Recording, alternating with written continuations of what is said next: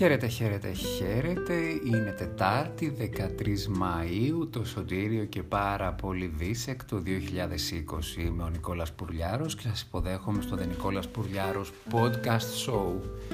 Διανύουμε εβδομάδα Eurovision, ελαίο COVID-19 δυστυχώς δεν έχουμε τον αγαπημένο μας θεσμό, ο οποίος μας κρατάει συντροφιά από το 1956, στη Eurovision φυσικά αναφέρομαι, Ωστόσο, επειδή ο δημιουργός αυτού του προγράμματος είναι Eurofan, αποφάσισε και κατά τη γνώμη μου καλώς έπραξε αυτήν την εβδομάδα να παίξουμε αρκετές μουσικές από το Eurovision γιατί τελικά παρότι έχει κατηγορηθεί αυτός ο θεσμός Πολάκης για χαμηλή ποιότητα και διάφορα άλλα όσο το ψάχνω φτιάχνοντας το περιεχόμενο της εκπομπής τόσο βρίσκω και ωραίες μουσικές και ωραία τραγούδια. Για όσους με ακούτε από το Anchor ξεκινήσαμε με το βασικό μουσικό θέμα του τραγουδιού Ραψοδία το οποίο το τραγούδι αυτό εκπροσώπησε την Ιταλία το 1992 στο Κόρκ της Ιρλανδίας. Το τραγουδούσε η Μία Μαρτίνη μια συγκλονιστική τραγουδίστρια ένας μύθος της Ιταλικής μουσικής η οποία είναι και προσωπικά η αγαπημένη μου Ιταλίδα τραγουδίστρια ever.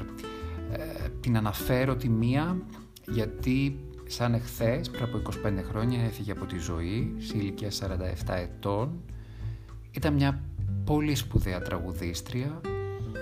Η φωνή της είχε αυτό το χαρακτηριστικό γρέζι, είχε μια δυναμική απίστευτη, μπορούσε να εκφράσει όλες, σε, όλες, σε όλη τη χρωματική παλέτα τα συναισθήματα. Είχε τραγουδίσει κατά κύριο λόγο θλιμμένα τραγούδια, πόνο, χωρισμού, χαμένης αγάπης. Τα τραγούδια της είχαν μια περισσότερο φιλοσοφική διάσταση παρότι ήταν πάντα εντός της εποχής. Ήταν ένα βασανισμένο πλάσμα η Μία Μαρτίνη. Μεγάλωσε σε μια οικογένεια πατριαρχική με έναν πατέρα πολύ αυστηρό ο οποίος ήταν και βίαιος. Η ιστορία λέει ότι έδερνε την σύζυγό του, τη μητέρα δηλαδή της Μία αλλά και τις τέσσερις κόρες του. Η κατεστραμμένη σχέση με τον πατέρα της την καθόρισε πάρα πολύ και στα ερωτικά της. Ήταν ένας άνθρωπος ο οποίος έψαχνε να βρει αγάπη και κάτι γινόταν πάντα και δεν το κατάφερνε. Είχε ζήσει μια μεγάλη ερωτική σχέση με τον συνθέτη Ιβάνο, Ιβάνο Φωσάτο η οποία δεν πήγε καλά. Είχε μια άλλη, είχε και η μικρότερη της αδερφή έγινε επίσης τραγουδίστρια, είναι η Λορεντάνα Μπερτέ, η οποία είναι επίσης μια τραγουδίστρια μύθος για την Ιταλική μουσική. Στη Λορεντάνα θα αναφερθούμε αργότερα. Ε, οι, οι μιμοί όμως, έτσι την αποκαλούσαν τη Μία Μαρτίνη χαϊδευτικά, είναι μια ξεχωριστή περίπτωση. Όπως λένε οι συνθέτες οι οποίοι συνεργάστηκαν μαζί της, το τραγούδι και η μουσική ήταν το σημείο που ένιωθε ελεύθερη και τραγουδούσε για να ξεχάσει. Ο θάνατός της δυστυχώς ήταν αδιευκρίνιστος. Κάποιοι λένε ότι πέθανε από καρδιακή προσβολή, ορισμένοι άλλοι υπάρχει ένας μύθος ότι αυτοκτόνησε. Υπάρχει μια ιστορία μικρή οικογενειακή στη σχέσης της με την αδερφή της, τη Λορεντάνα. Ήταν πάρα πολύ αγαπημένες.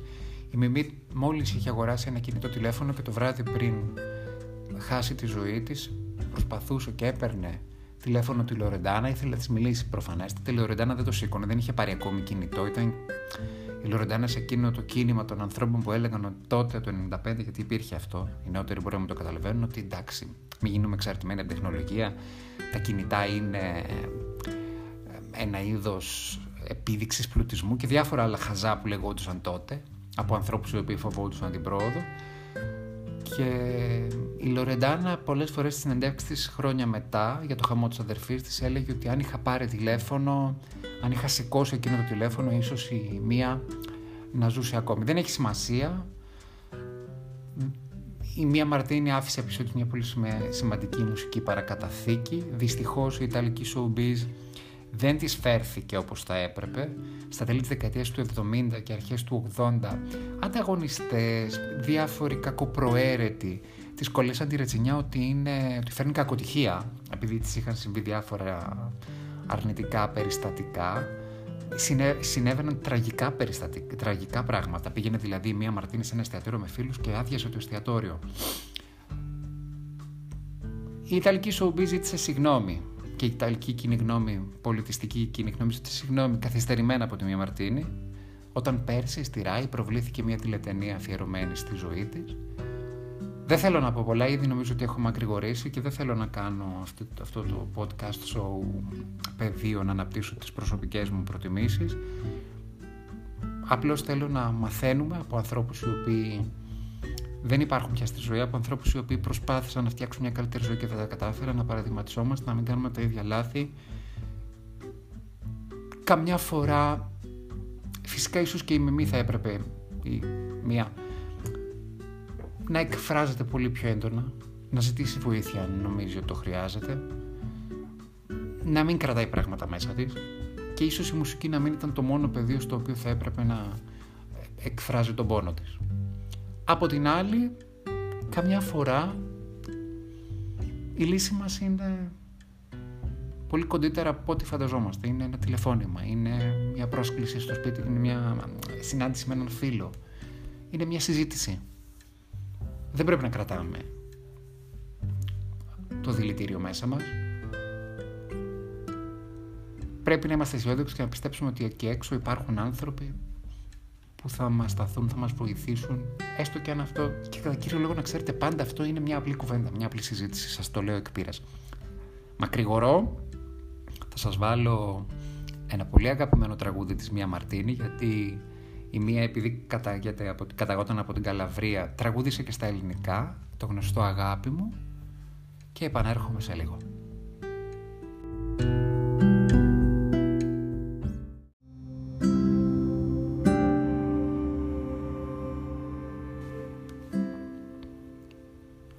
Ο Ανρή Ματής έλεγε ότι υπάρχουν λουλούδια για όσους ε, θέλουν να τα δουν. Ίσως η Μία Μαρτίνη να μην κατάφερε να δει τα λουλούδια, την αγαπάμε, μας άφησε μια ισχυρή παρακαταθήκη, αλλά τελικά μέσα από την ιστορία της Μιμή, της Μία Μαρτίνη, πρέπει όλοι να μάθουμε ότι η ζωή είναι μαραθώνιος και ότι πρέπει να προσπαθούμε και να μην εγκαταλείπουμε ποτέ.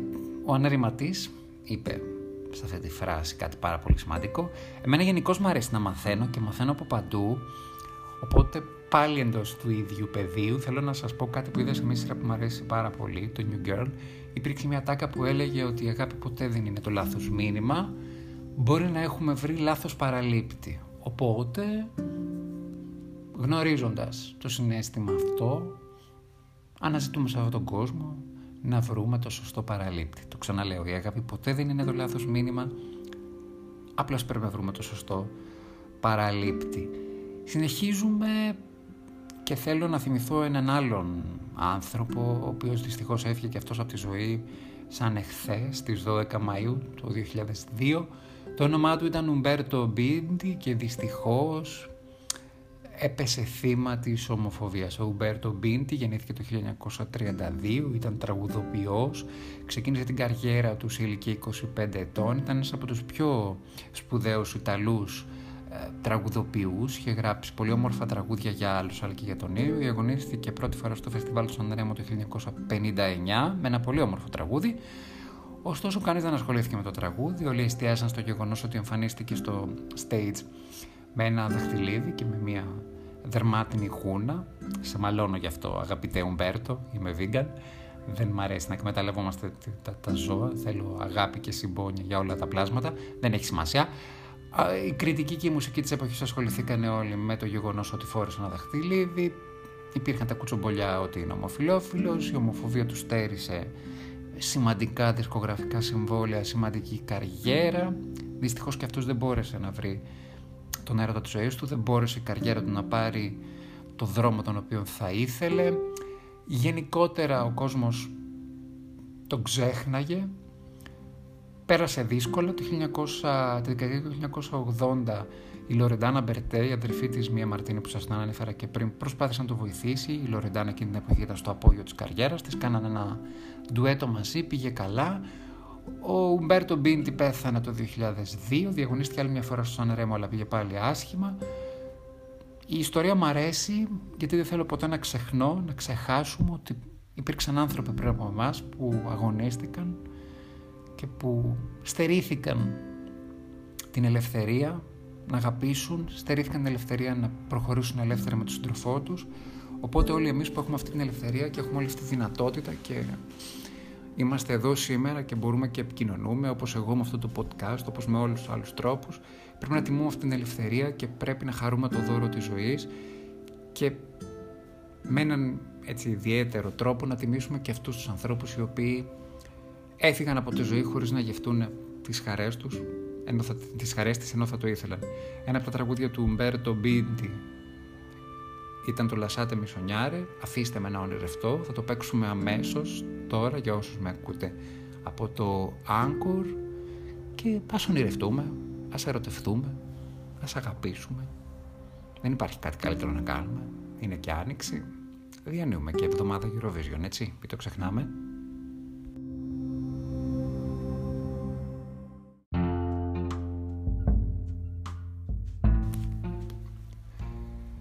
Και από την Ιταλία σας ταξιδεύω στη Βραζιλία, η οποία δυστυχώς υποφέρει αρκετά από τον COVID-19, αλλά περισσότερο νομίζω ότι υποφέρει από τον Μπολσονάρο, από τον αυταρχικό φασίστα, ομοφοβικό πρόεδρό της, ο οποίος δεν έχει πάρει τα κατάλληλα μέτρα και ο κόσμος δυστυχώς χάνει τις ζωές του.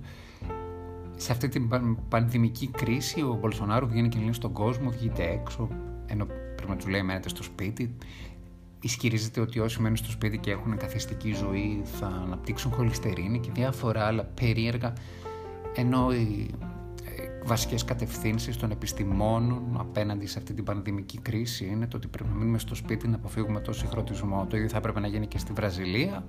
Δεν ξέρω πώς το σκέφτεται αυτός ο άνθρωπος και έχω σταματήσει να προσπαθώ να βρω λογικές εξηγήσεις σε παράλογα όντα. Ωστόσο η Βραζιλία μπροστά σε αυτή την κρίση αναγκάζεται να κάνει κάτι το οποίο είναι σημαντικό και σωστό, έρει όλους τους περιορισμούς στην αιμοδοσία ενάντια στα LGBTQI πρόσωπα.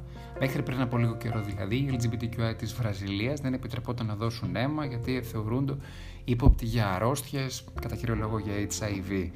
Ωστόσο, επειδή έχουμε πανδημία και είναι πάρα πολύ σημαντική η προσφορά σε αίμα, η Βραζιλία, η ομοφοβική με αυτόν τον πρόεδρο, τέλος πάντων τον φασίστα και α, λαϊκιστή, έρει αυτές τις ε, διαχωριστικές γραμμές. Καλό είναι αυτό και οι ομοφιλόφιλοι θα μπορούν να δίνουν κανονικά αίμα και είναι και σημαντικό, το χρειάζεται η χώρα, το χρειάζονται γενικώς όλες οι χώρες αυτή την πανδημική κρίση να θωρακιστούν, να υπάρχει αίμα για να σωθεί κόσμος ο οποίος πέρα από τον COVID-19 πάσχει και από άλλες ασθένειες. Και κάπως έτσι οι ομοφιλόφιλοι της Βραζιλίας, οι οποίοι περιθωριοποιούνται και τοπιούνται και αντιμετωπίζουν ε, το ισχυρό φάσμα της ομοφοβίας και του ρατσισμού, γίνονται οι ήρωες της χώρας.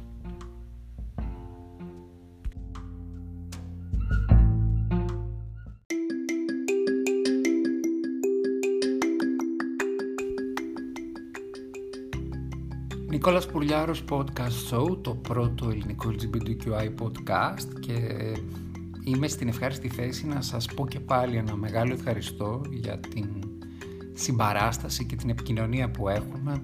Το κοινό μας είναι αυτό που είναι, μικρό μεγάλο δεν έχει σημασία, σημασία έχει ότι μέσα από αυτή τη γέφυρα έχω γνωρίσει πολλές συγκινήσεις και μία από αυτές είναι το ευχάριστο γεγονός ότι εχθές καταφέραμε και συμπληρώσαμε 500 ακροάσεις. Ναι, ένα LGBTQI podcast, το πρώτο στα ελληνικά, το πρώτο ελληνικό LGBTQI podcast, podcast show, που το είπα, ο ψευδός, κατάφερε και συμπλήρωσε τις 500 ακροάσεις σε 20 επεισόδια. Είναι σημαντικό, σας ευχαριστώ πάρα πολύ. Η αλήθεια είναι ότι το προσδοκούσα, το τρένο αυτού του podcast έχει πάρει μια πολύ ωραία διαδρομή και με χαροποιεί. Είναι σημαντικό τελικά να παίρνεις πρωτοβουλίες, να βγαίνεις μπροστά, να λες πράγματα τα οποία σε απασχολούν, να βρεις κάποιους οι οποίοι είναι συνοδοιπόρους, να βρεις κάποιους οι οποίοι δεν είναι συνοδοιπόρους. Δεν έχει σημασία. Σημασία έχει ότι ανοίγει ο διάλογος, σημασία έχει ότι υπάρχουν άνθρωποι, σημασία είναι ότι υπάρχει διεύλωση επικοινωνίας. Είμαι πάρα πολύ χαρούμενος γι' αυτό. Θέλω να σας ευχαριστήσω. Δεν θέλω να πω πολλά. Ε, θέλω να πω ότι είναι ωραίο να δίνεις με τη φωνή σου ειδήσεις που αφορούν την LGBTQI κοινότητα, να κάνεις τη δική σου ακτιβιστική δράση με τον τρόπο σου, με την ταυτότητά σου, με αυτό, όντας αυτός που είσαι και να προχωράς και να συνεχίσεις να προσπαθείς και να ονειρεύεσαι και να ελπίζεις και να παλεύεις και να θες να ερωτευτείς και να θες να αγαπήσεις και να μην τρέψεις να τα ομολογήσεις όλα αυτά και να μην θες να κάνεις επικοινωνιακά παιχνίδια και να έχεις μια πολύ ξεκάθαρη ανθρώπινη προσέγγιση απέναντι στα πράγματα. Το, το Νικόλας Μπουλιάρος Podcast Show το ακούτε στο Anchor όπου μπορείτε και απολαμβάνετε τις μουσικές μας φίνες το ακούτε στο Radio Public, στο Breaker, στο Google Podcast, στο Apple Podcast, στο Pocket Cast και στο Spotify και διανύουμε εβδομάδα Eurovision και συνεχίζουμε με In a Moment Like This.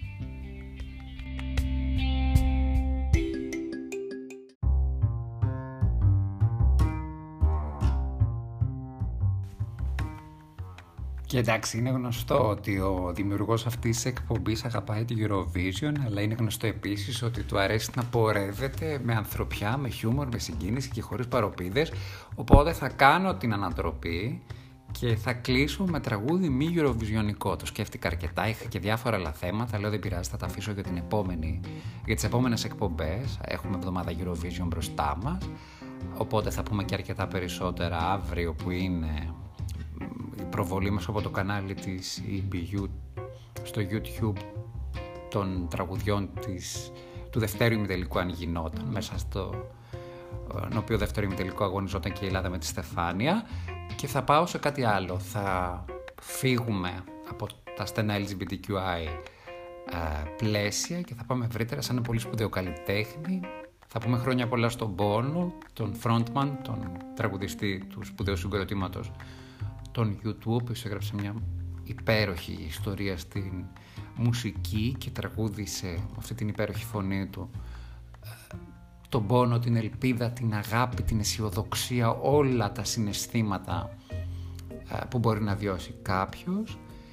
Και θα κλείσω μέσα σε αγαπησιάρικη ερωτική διάθεση μας έχει πιάσει άνοιξη. Ίσως εμένα λίγο ναι. Ομολογία από τον ε, δημιουργό παρουσιαστή της εκπομπής, ραδιοφωνικό παραγωγό, όπως θέλετε πείτε το, δημιουργό ψηφιακού περιεχομένου, μάλλον είναι πιο σωστή ελληνική αποτύπωση του αυτό που κάνω.